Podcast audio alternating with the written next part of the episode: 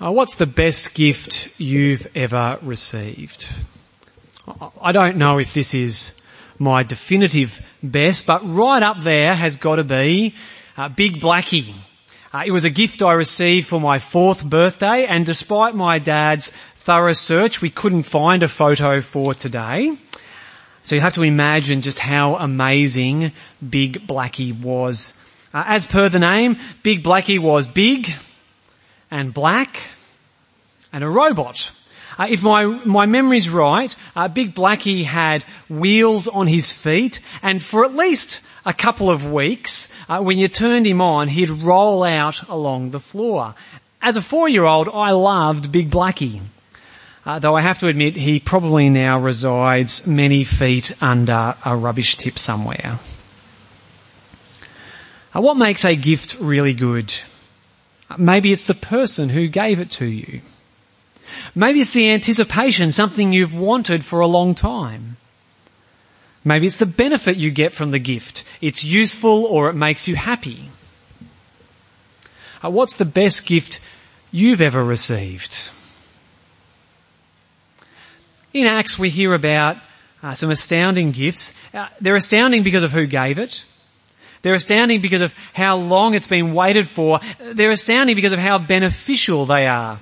Uh, if you look at Acts 2.38, Acts 2.38 says, Repent and be baptized every one of you in the name of Jesus Christ for the forgiveness of your sins. And you will receive the gift of the Holy Spirit. Uh, today we're going to be giving, digging into Acts 2 and these promised gifts from God. Uh, the event recorded in Acts 2 raises lots of questions about baptism and tongues. We are not going to get into all those questions today, uh, partly because of time, but mainly because I'm convinced they are not the main point of the passage. The main point of the passage is about Jesus and the Spirit and the best gift God offers. But we are going to be starting Bible studies this week and it'll be next week's Bible study where we can spend some time chatting about that together and all those questions we might have. But for today, let's get into Acts chapter 2. Uh, verse 1 tells us when the event that we're going to read about happened. So verse 1 says, When the day of Pentecost came, they were all together in one place. Uh, now for Christians, the word Pentecost makes us think about Acts chapter 2 and the events that took place on that day, but that's not what the word means. Uh, Pentecost is the word given to a Jewish harvest festival. Uh, the word Pentecost comes from the Greek word that means 50. Uh, you might remember from primary school the pentagon. That's a shape with five sides. So Pentecost is to do with the number five or actually the number 50. Uh, Pentecost is the festival held 50 days after the beginning of the harvest. Uh, we're told this in Leviticus 23. Keep counting until the day after the seventh sab- Sabbath, 50 days later. Then present an offering of new grain to the Lord. Pentecost is a celebration, thanking God for His provision uh, after you've harvested all your grain, it's safely stored in the barns, you go to Jerusalem and feast and enjoy God's provision. Uh, during the time around Jesus, it seems this festival, instead of happening 50 days after you first start the harvest, which might be different depending on the seasons, in those days it was held 50 days about, about 50 days after Passover.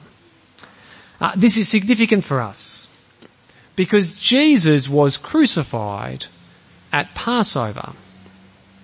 So it's about 50 days since the crucifixion of Jesus. It's about 10 days since Jesus' ascension. So it's Pentecost, uh, which means Jews from all over Judea, actually from wherever they lived, from the, the Middle East or Asia, Africa, around the Mediterranean, they're all coming to Jerusalem to celebrate. But this Pentecost, this Pentecost would become a celebration like no other. Verse 2. Suddenly a sound like the blowing of a violent wind came from heaven and filled the whole house where they were sitting. they saw what seemed to be tongues of fire that separated and came to rest on each of them. All of them were filled with the Holy Spirit and began to speak in other tongues as the Spirit enabled them. It's an amazing th- event happening. Now why the wind and the fire? We're not told. But it screams of how the Old Testament talks about God's presence. Wind and spirit, wind and spirit are actually the same word in Hebrew and in Greek. And sometimes when you're reading the Old Testament, you're not quite sure, should we, this, does this refer to a spirit or does this refer to a wind? It's, so the sound of wind brings that into your mind and suddenly you're thinking about the Spirit of God. And fire, well think about how God appeared to Moses in the bush that was burning that but wasn't burnt up. Wind and fire means God is present. And they start speaking in different languages. Why is this? Well, the response of the crowd tells us, verse 5, Now there were staying in Jerusalem God-fearing Jews from every nation under heaven. When they heard this sound, a crowd came together in bewilderment because each one heard their own language being spoken. Utterly amazed, they asked, aren't all these who are speaking Galileans? Then how is it that each, then how is it that each of us hears them in our own native language? Parthians, Medes and Elamites, residents of Mesopotamia, Judah and Cappadocia, uh, Pontus and Asia, Phrygia and Pamphylia, Egypt and the parts of Libya near Cyrene, visitors from Rome, both Jews and converts to Judaism, uh, Cretans and Arabs, we hear them declaring the wonders of God in our own tongues. Amazed and perplexed, they ask one another, what does this mean? Some, however, made fun of them and said, they've had too much wine. Uh, why do they speak in different languages? It's because there are people there from all over the world. Now all of these people are Jews, some, though some are converts to Judaism, but regardless, everyone there spoke Hebrew or Aramaic, so why did God's presence come and all of a sudden they speak different language like Phrygianese? Well, Acts 1.8 says, the apostles will witness to the ends of the earth. Speaking in unknown foreign languages is a hint to God's multi-ethnic mission. It's a hint that one day people from all over the world, Jew and Gentile, would hear the gospel and be saved. Also, they're speaking in different languages because it's a miracle. Uh, the people who are speaking are all Galilean. They didn't naturally speak these languages. None of them naturally knew the language of Egypt. But they start speaking these languages and the crowd know this. Maybe it's because they speak Egyptian with a slightly Galilean accent or something, but either way, they know that something amazing is going on. It's an obvious sign, a display of God's power. It gets the crowd's attention. And the crowd asks the right question. In fact, on this day, the crowd seems to always ask the right question. Their first question is, what does this mean? Well, Peter gets up to answer. This same Peter who not even two months ago denied even knowing Jesus, Peter gets up and says, what you're hearing with your own ears is proof the last days, the days of the Spirit have arrived. Verse 14. Then Peter stood up with the eleven, raised his voice and addressed the crowd. Fellow Jews and all of you who live in Jerusalem, let me explain this to you. Listen carefully to what I say. These people are not drunk as you suppose. It's only nine in the morning. No, this is what was spoken by the prophet Joel. In the last days, God says, I will pour out my spirit on all people. Your sons and daughters will prophesy. Your young men will see visions. Your old men will dream dreams. Even on my servants, both men and women, I will pour out my spirit in those days and they will prophesy. I will show wonders in the heavens above and signs on the earth below, blood and fire and billows of smoke. The sun will be turned to darkness and the moon to blood before the coming of the great and glorious day of the Lord. And everyone who calls on the name of the Lord will be saved. Uh, remember what Pentecost is about? It's a celebration of God's provision. What Peter's saying as he quotes the prophet Joel, he's saying something even better than full barns is here. Today is the day God promised hundreds of years ago. God's promises are being fulfilled right before your eyes. Peter's saying God's Spirit has been poured out and we know this is true because these bunch of Galileans, men and women, are prophesying. Uh, prophecy doesn't mean predicting the future. It's not primarily foretelling, but forthtelling. Not foretelling, but forthtelling. It's doing what verse 11 says they were doing. Speaking about the amazing things God has done. Do you see this? The disciples speak in different languages, they speak in tongues, but Peter, the part of the Old Testament he goes to explain what's going on is the prophet Joel, which doesn't mention tongues, but it does talk about prophecy.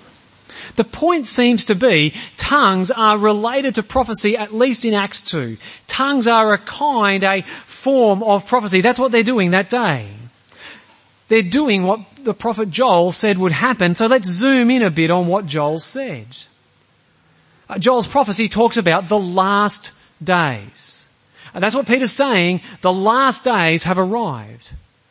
Uh, the Bible does not say the last days are about Russia or China or COVID.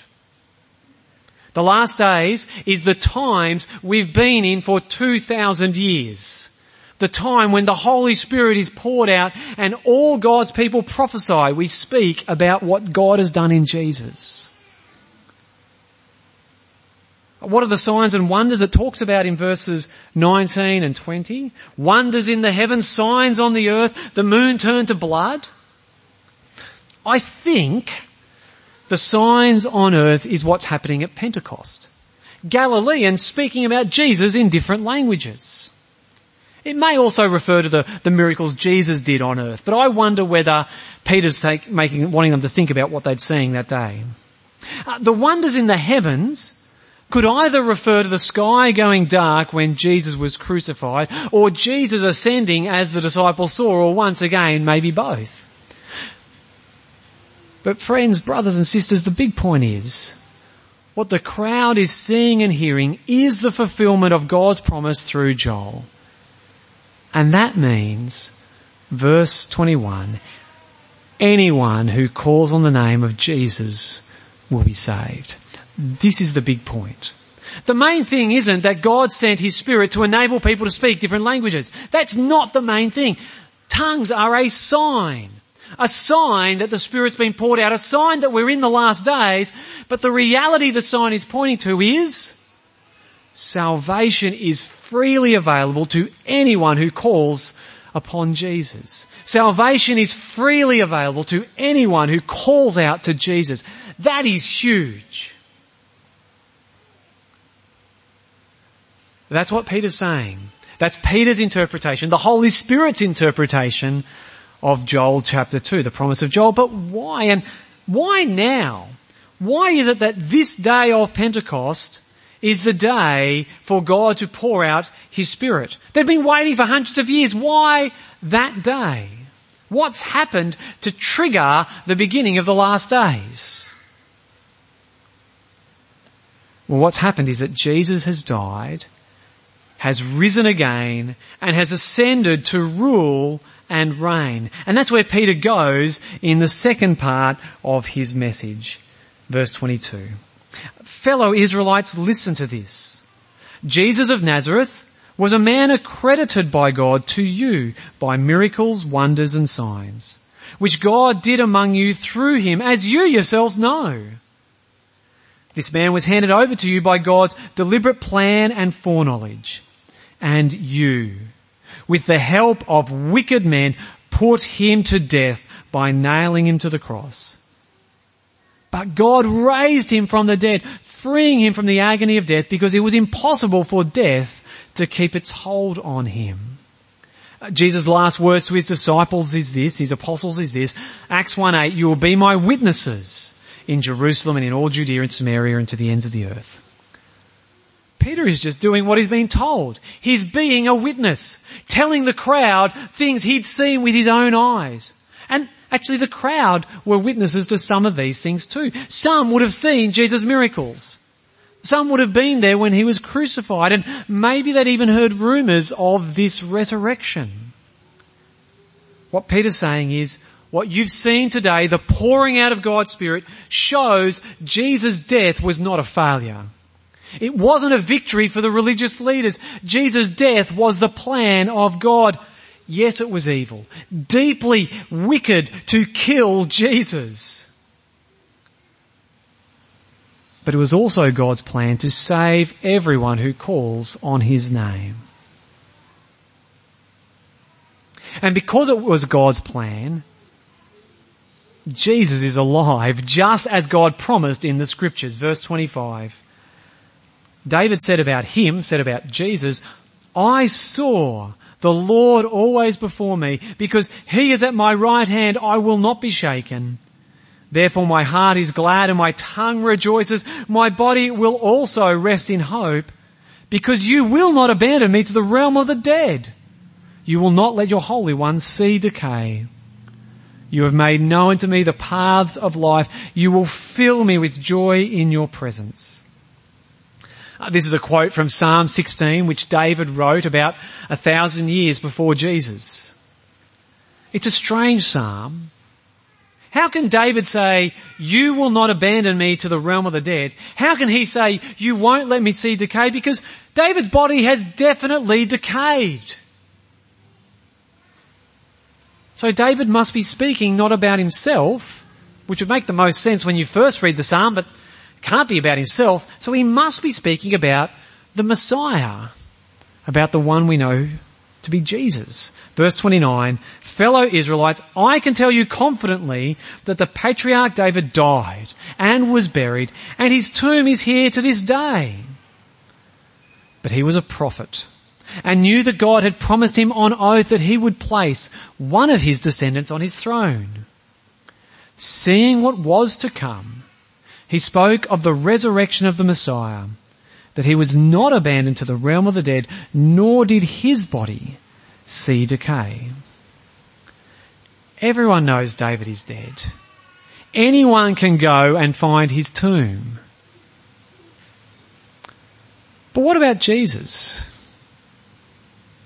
And remember, Peter is saying this only 50 days after the crucifixion. If, if Jesus' body was in a tomb, it wouldn't be too hard to go and find it. But it's not because verse 32, God has raised this Jesus to life and we are all witnesses of it. Exalted to the right hand of God, He has received from the Father the promised Holy Spirit and has poured out what you now see and hear. Uh, what has occurred? Why is there people speaking in different languages on this Pentecost? Because the one they crucified is alive. And he is ascended to God's right hand. Uh, some people talk about a right hand man. It means someone you can rely upon. Sitting at God's right hand is like that, but more. It's not just saying that Jesus is a faithful helper. But sitting at the right hand of a king or of God means ruling and reigning with him. It's saying Jesus shares God's authority, which would sound blasphemous to Jewish ears were it not for David saying the same kind of things in Psalm 110. So have a listen from verse 34. For David did not ascend to heaven and yet he said, the Lord said to my Lord, Sit at my right hand until I make your enemies, your enemies a footstool for your feet. That psalm might sound familiar. It's one of the, the psalms Jesus quotes when he's in the temple and shows the Pharisees and the Sadducees how much they do not understand the scriptures. Here Peter takes the same passage and once again the point is, same point that Jesus makes, David can't be speaking about himself. He's six feet under. His body has decayed. As David was writing this psalm a thousand years ago, he must be speaking of one who is to come. He must be speaking of the Messiah. He's speaking about Jesus who has risen and is ascended to God's right hand and will rule until all his enemies are defeated. And what they've seen that day, the pouring out of the Spirit is proof that Jesus is ascended. Peter gives this amazing speech. He's bold, isn't he? He is so changed by the presence of the Spirit. That's, I reckon in itself, even if he wasn't speaking in different languages, that would be proof that Jesus has done something amazing. And in verse 36, he summarizes and brings home the point of what has happened that day. Verse 36. Therefore, let all Israel be assured of this. God has made this Jesus whom you crucified both Lord and Messiah. You killed God's King. You killed the one who is now reigning at God's right hand. You killed the Lord, which I think is Peter claiming Jesus is truly God. And this is a big problem. Because you, the crowd, killed him.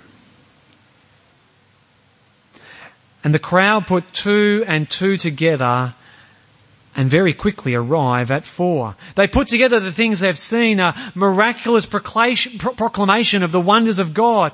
Galileans are prophesying, and this can only mean the last days are here. Joel 2 has happened, the Spirit has been poured out, and this can only mean the promised Messiah has come and he's ascended and he's now ruling and reigning at God's right hand, which means they start to click Jesus, who was executed by them with their approval just over seven weeks ago, all of this adds up to one answer. They have rejected and killed God's king. Verse 37, when the people heard this, they were cut to the heart and said to Peter and the other apostles, brothers, what shall we do? This is bad news. I reckon pretty often our response to bad news is to stick our heads in the sand. Or what do we say? Oh, things will work out. There's always a light at the end of the tunnel. There's an ad on TV, isn't there, for one of the pensioners insurance agencies that says, oh, we know that the, every cloud has a silver lining. I would have thought by the time you're old enough you've learnt that every cloud does not have a silver lining, but we delude ourselves. We go into denial. We make up a story, some other explanation so we can ignore the bad news we've just received. But not this crowd and not on this day. They face the facts and realize they're helpless. I reckon that's amazing. No denial, facing the facts. But what's even more amazing is the answer Peter gives. You think that if you've just killed the one that God has made Lord and Messiah, if you, you think that if you'd killed the one that is now alive and reigning at God's right hand, you'd expect the answer to what shall we do would be run and hide. Or go and gather whatever you've got in your barns, because remember it's Pentecost, and give it all to him, bribe him, do anything you can because it's about to be disastrous. But in Jesus there's better news. It's not time to run and hide. It's time to run to Jesus and find forgiveness. Verse 38. Peter replied, repent and be baptized every one of you in the name of Jesus Christ for the forgiveness of your sins and you will receive the gift of the Holy Spirit. The promise is for you and your children and for all who are far off, for all whom the Lord our God will call. With many other words he warned them and pleaded with them, save yourselves from this corrupt generation. Uh, this is amazingly good. There is mercy, there is forgiveness. God even promises to give his long awaited best gift, his spirit. God promises all of this to the people who killed the Lord Jesus. If only they would turn to him for salvation. Uh, this is astounding mercy and in God's kindness, 3,000 people turned to Jesus. 3,000 people were called by God that day. 3,000 people received the best gifts ever. Verse 41. Those who accepted his message were baptized and about 3,000 were added to their number that day. On that day. Because Jesus is alive because Jesus has ascended to the place of heavenly honor and power.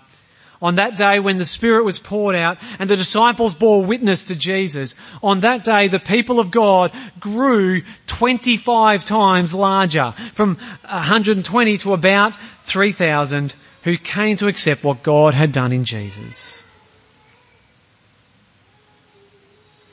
And the same offer is available today. Of course, Peter's climactic summary, Jesus whom you crucified, can't be said of us in the same way. It's not literally true that you or I crucified Jesus. We weren't there crying out, crucify. But the song rightly says, it was my sin that held him there. When we turn our back on God, when we ignore or reject Him, it's the same posture, the same heart that nailed Jesus to the cross. It was my sin that held him there. In a real sense, it can be said, this Jesus whom you crucified, God has made both Lord and Messiah. So what must we do? Repent and be baptized. Turn to Jesus. Cry out to Him for mercy and forgiveness. And this may be something you've done many years ago. It may be something you have not done yet. The same promise is held out to you today. Call upon Jesus and God will give you His two best gifts, forgiveness and His Spirit a God's Spirit who is God's presence with us, who brings God's salvation and empowers us for God's mission. A Pentecost means the days God promised through Joel are here. Do you believe this? Uh, do you know this? Uh, if you're trusting in Jesus, God has given His best gifts to you. They're the best gifts because they come from God.